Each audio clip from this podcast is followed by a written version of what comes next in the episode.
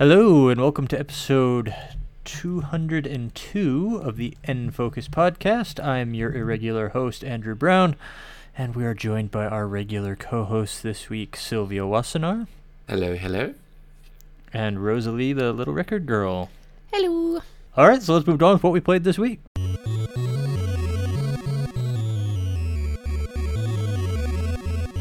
So we had a, an extra long episode last week. Uh, I think this week we're going to come out on the shorter end, which will be nice. Uh, but no pressure. Talk as long as you need to. Let's start off with Rosalie. You played the new release this week, Kirby's Dream Buffet. What's that all about? It came out last week and it's I think it's basically Nintendo wanting to get in on the kind of Fall Guys fun because it's very very similar. It's also not very similar, but it's also very similar. Um you basically play as obviously Kirby, but it's a predominantly a game you can play with um your friends actually um local split screen or online. Like with Fall Guys, you you you get random stages that appear and you have to like complete them and so on. But instead of you being eliminated in each one, in this you have to eat the most uh, fruit, and um, it's like a race. And so you're kind of the ball form of um, Kirby, and the more fruit you eat, the bigger you get, and that ha- actually happens during the stages. And they've kind of added Kirby's copy abilities from previous games, so you can turn into a tornado and bash people off the the maps and you get a pepper and you can like burn into them. It's cool because it's half about getting to the end because if you get to the end there's like a huge cake of fruit that you can eat, but it's more about also how much fruit that you get on the way there. Uh, and it's really it's really cute. It's really fun. Instead of like a, a just a menu when you upload it there's an actual little free roam hub world where you roll about and you're on like a little um, dessert table to access all the menus. You have to roll into different things. So there's, there's a big cake that you can decorate and you decorate it with images that you unlock through collecting strawberries kind of makes your rank go up. And you can unlock little um, outfits and things. So my kirby is burger colored so he's got like a little kind of bun glow to him and he's got a little dollop of cream on his head as well as like a hat. And there's actually like a, an actual free rolling mode which expands on you kind of just rolling about with without you actually having to be in a specific um, stage where you can practice using all the abilities and there's like secrets. Apparently the tree the i can't remember what the tree's called from the kirby series you can find that in the free rolling mode it's very very cute. I'm kind of wondering why it wasn't a free to play game. For us in the uk it was about 13 pounds which is fine.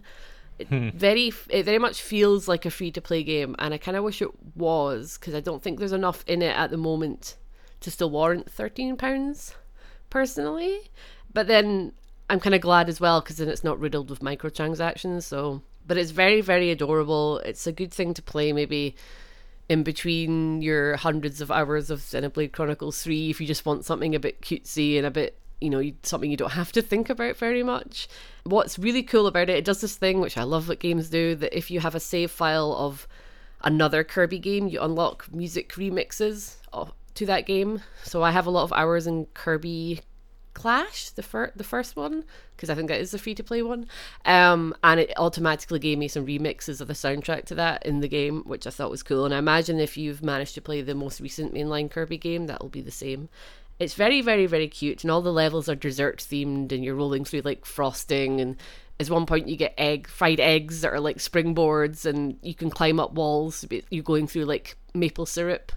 It's, it's just it's very very cute because as kirby games are i've just it's very adorable although i, I just still kind of wonder if maybe it should have been a free to play game especially because fall guys has narrowed that themselves Well, I know how past Kirby downloadable games have gone, is they have been free to play with uh, premium microtransactions, but the premium microtransactions have a cap, where once you reach that cap, then you just have basically unlimited currency.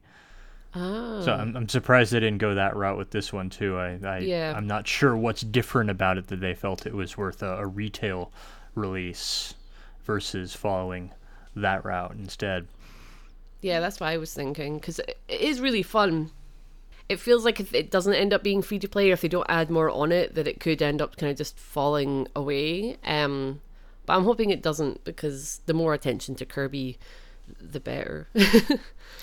But yeah, I do wonder that as well.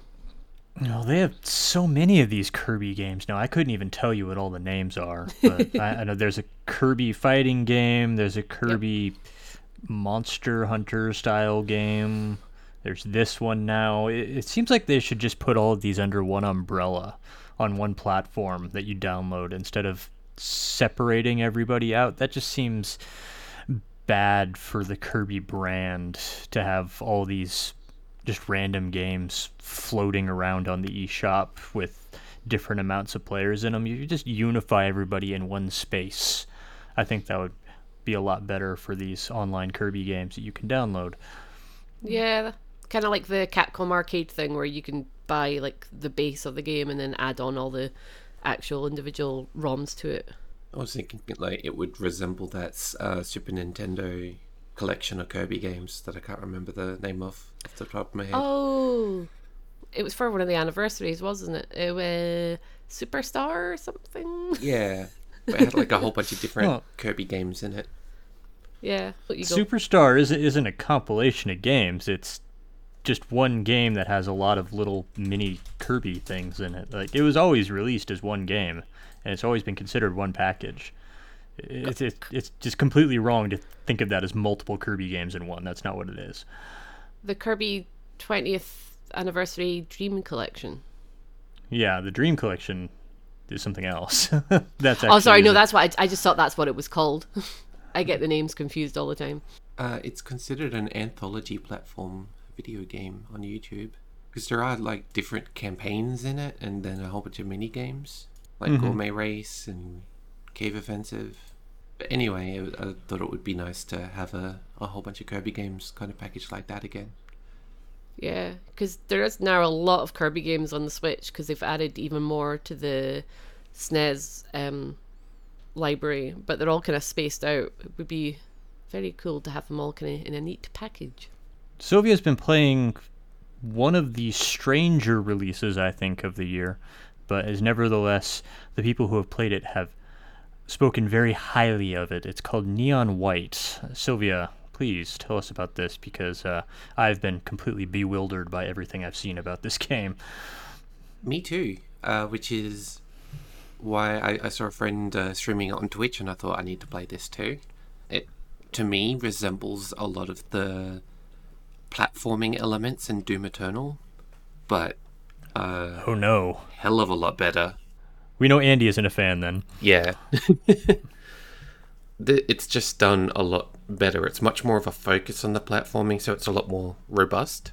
So you play as Neon White. Um, neons are sinners, and once they have passed on, they're given a second chance at redemption by basically clearing out heaven from demons that have invaded. Uh, you got other characters that uh, you seemingly have known in your life, like Neon Yellow, Neon Violet, Neon Red, but Neon White has amnesia.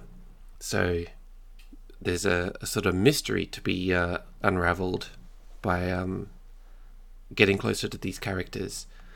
That's not why I picked up the game, no. Uh, for me, it was the gameplay, which is very interesting. It's a 3D platformer. You collect cards that can either act as guns or abilities when you discard them. You have the Elevate card, which is a pistol, but if you discard it, you get a, a second mid-air jump.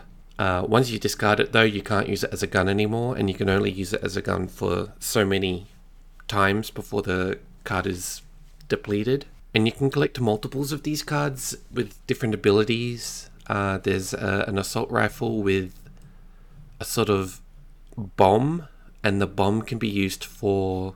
I don't know if anyone else has played Team Fortress 2, but the sticky bomb jumping from the demo man, just a lot more generous. I remember trying and failing. Well, the interesting thing about this one is that as long as you're in the explosion radius, it sends you up. So even if the bomb is above you, you go up. And I actually really like that. it it takes some getting used to because you expect to go the way like away from the explosion. But ultimately this game is entirely about the movement and the platform uh, platforming. And I think I've said like a million times already, my favorite games are the ones that have interesting traversal mechanics. And boy, does this have an interesting traversal mechanic. You you run very fast, you collect a lot of these cards, and it's almost like a puzzle game in a sense as well. Because the game wants you to go really fast. So you have to figure out how to use these abilities to rid the enemy of levels and move through it as fast as you can. And it's really addictive. So addictive. I'm normally the sort of person to play through a level, and if I don't get all like the collectibles and the best time, whatever, I'll, I'll come back to it and just move on to the next level. This game has me replaying the same level like five to ten times to try and get the best score, find all of the. Um, well, I say all of the secrets. Each level has a, a gift, which ties into something I'll get into later. I don't know. I, I guess I do have like a speedrunning streak in me because the more you play it, the better you score, the more you unlock insight into the level.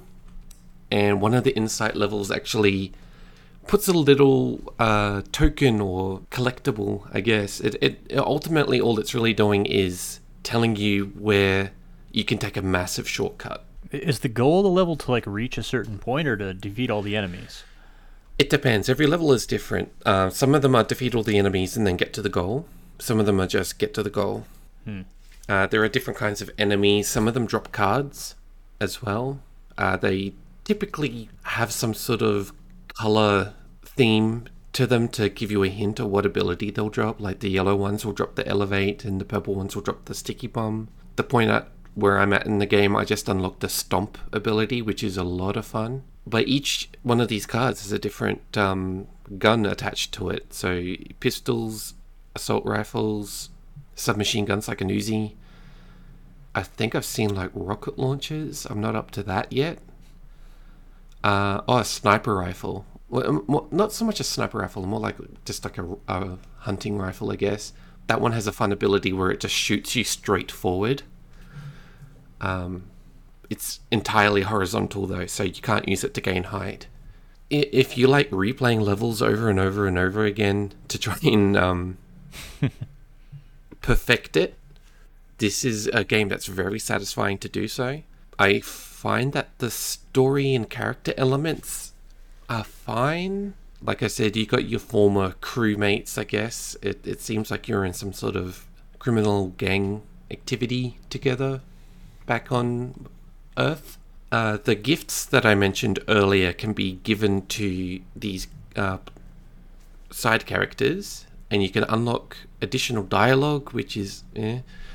but you can also unlock um, side quests, which are basically just bonus levels. Each character has their own theme to the side levels. Like yellow, you can't use the discard abilities so you have to rely entirely on um, traversal baked into the character and also certain demons. Like there's one demon called the balloon demon. You jump into it, you jump up. It's hard to explain it. It's kind of like a para Koopa in um, Mario. But yeah, you got multiple of these characters. They kind of drive some sort of story in unlocking Neon White's memories, I guess. I don't know where the story's going, and honestly, I, it, it's probably the least interesting thing about it. It's mostly voiced as well, which was surprising. Off the top of my head, I think ProZD is a voice actor in this. Uh, I can't remember his real name.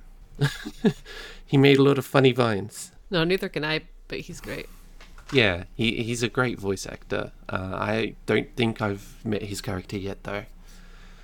In typical fashion, I honestly fell in love with this game because of the music. Uh, it's like a weird, eclectic breakbeat electro style. I don't know how else to describe it. It's just addictive to listen to. It suits the gameplay, but uh, I was listening to the soundtrack before I bought the game, and I bought the game because of the soundtrack and watching my friend play.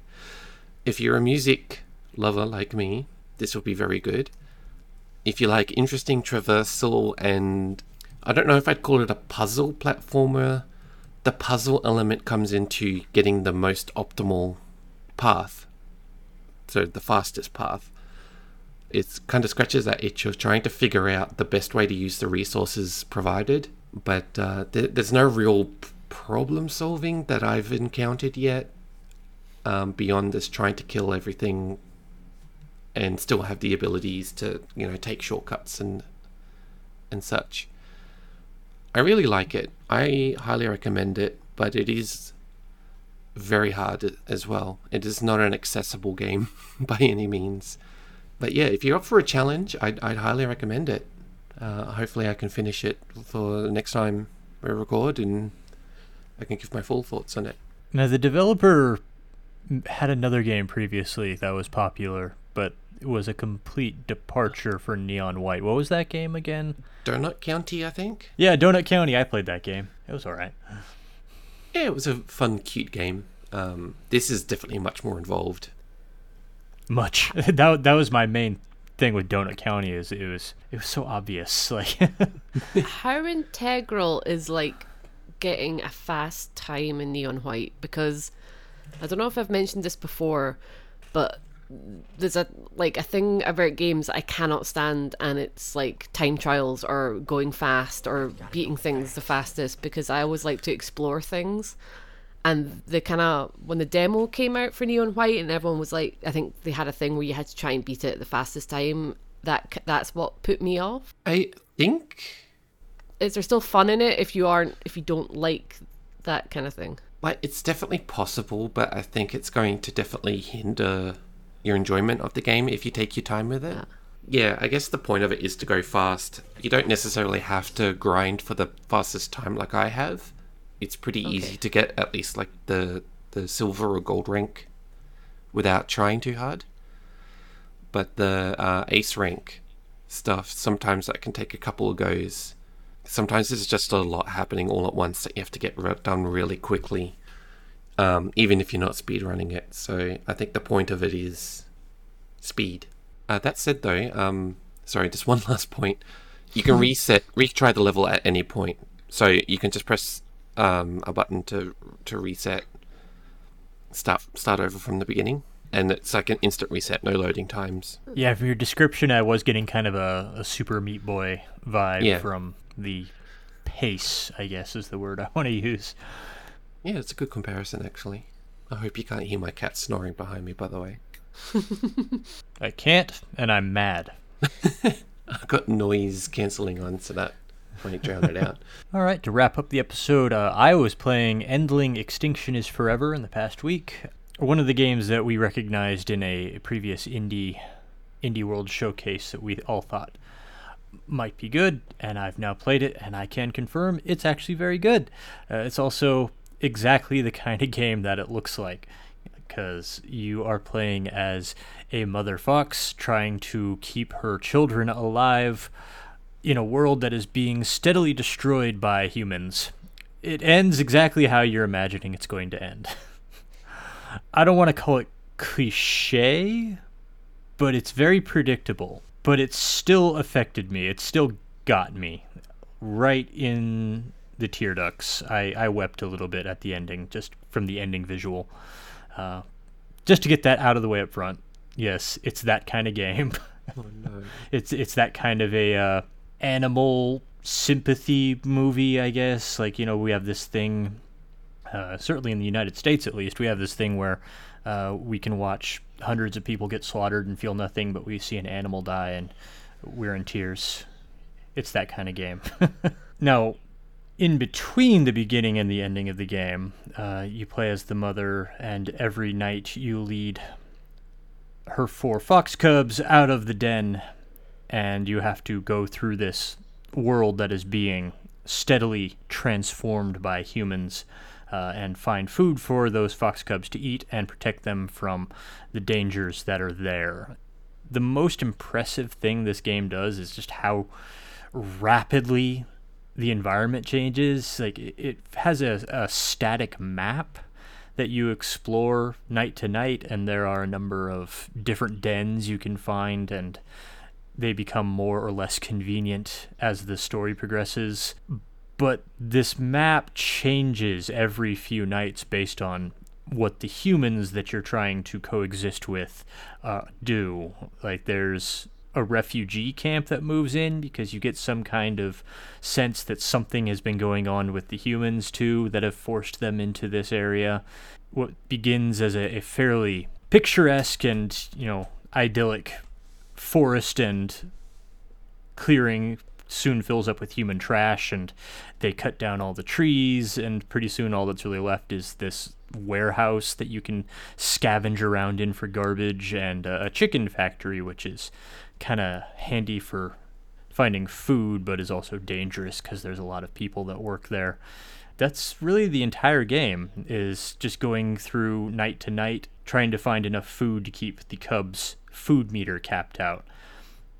There is a little bit of a kind of a Metroidvania aspect to it where some of your fox cubs can learn new abilities that they can use to get access to food that you as the mother fox can't reach but it's not really like a metroidvania because it's not required for progression They're, these are just things that you can stumble across at certain points on the map that will make getting food later on easier but you don't actually need to do it and if you can find enough food otherwise it works just as well there are new paths that open up on the map, but they're actually all created by the human's destruction. So I, I thought that was just kind of an interesting, an interesting take on that kind of uh, game design idea, where it's like Metroidvanias are for humans. You're you're an animal in this game. You don't you don't grow and you don't learn over time. You just react to the world around you as it changes. Aside from hunting for food every night, uh, very early on in the game, one of your fox cubs is kidnapped by a human uh, for his own reasons, and every few nights you'll find a scent trail that's differently colored from the food scent trails. The the food ones are green colored, and every few nights you'll find a red colored scent trail, which if you follow, you can kind of follow the story of what this man is doing with your fox cub if you follow the path to the end on every night, which is pretty challenging because you have to do that in the single night in addition to keeping your foxes fed. I completed all of them and I got the cub back. Uh, whether that's required to finish the game or not, I don't know. I think it would be more interesting if I could mess up on it one night and just not be able to complete the game that way, or if it's required to progress and you just pick up the trail on another night. I don't know. I couldn't figure that out. I just I didn't have too much of a problem following all those story threads from place to place to place as I encountered them. I would say overall the game's a pretty moderate difficulty. There are a lot of places where the mother fox can be instantly killed when they come across a human, but you just instantly reload to the beginning of the night that you're playing on, and the nights are only five or ten minutes long unless you're really getting lost on the map. It's just an interesting take on adventure games and survival games. Uh, it's only four or five hours long, and you know most survival games I've played are significantly longer than four to five hours, and by the end of them, I'm just so tired of hunting for food to keep my character alive is the game specifically set anywhere? Because um, I know no. in in this country there, sadly, um, there's like a ban on fox hunting, which you know, good. Uh, but people still do it, so I'm wondering if that is, does that play into the plot at any point. If this is set in a specific place, I couldn't tell. The developers are South American, I believe. Okay. So there's no there's no reference to fox hunting or anything. Not that I've seen. Uh, okay. I could, like I said, playing the game, I couldn't recognize it being set in any specific place. But looking at what the humans are doing, and like all of them are wearing a gas mask and things like that, they have other things on their mind than whether fox hunting is illegal.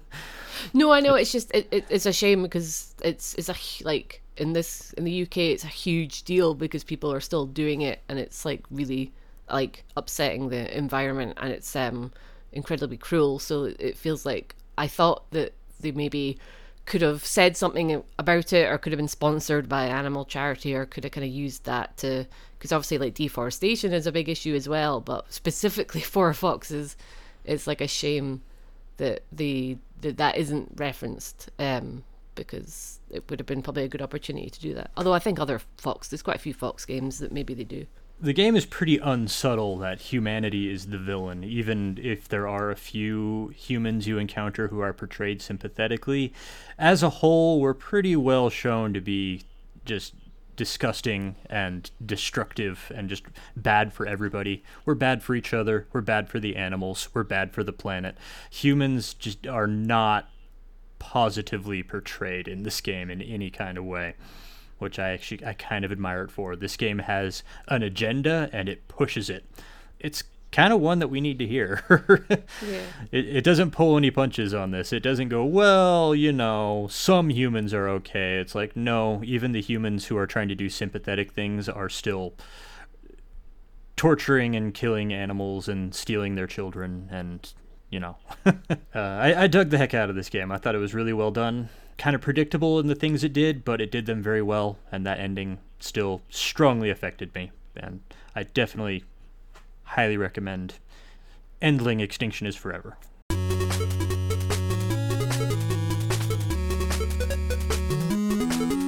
All right, so what are we playing in the coming week? Uh, I'll go. I'll start just to change things up a bit. I'm going to be playing uh, the indie procedurally generated golf game Cursed to Golf, and I think Sylvia and Rosalie are both going to be playing one thing next week. And w- what's that one thing? Splatoon. Splatoon 3 demo. Splatfest. yeah. Well, hopefully, it will be significantly different enough from Splatoon 2 to give you something to talk about. Like if it's a if, if it's a proper Splatfest, you should be able to run around the uh, the new hub at least. So should be plenty to talk about there. Well, I just read as well that they've got uh, 26 weapons this time for the demo, Ooh. including the new Tri Stringer, which is the um, bow weapon. Uh, and of course, so we'll see the, the tricolor Splatfests. So we'll finally figure out how the heck that works because uh, the video is confusing.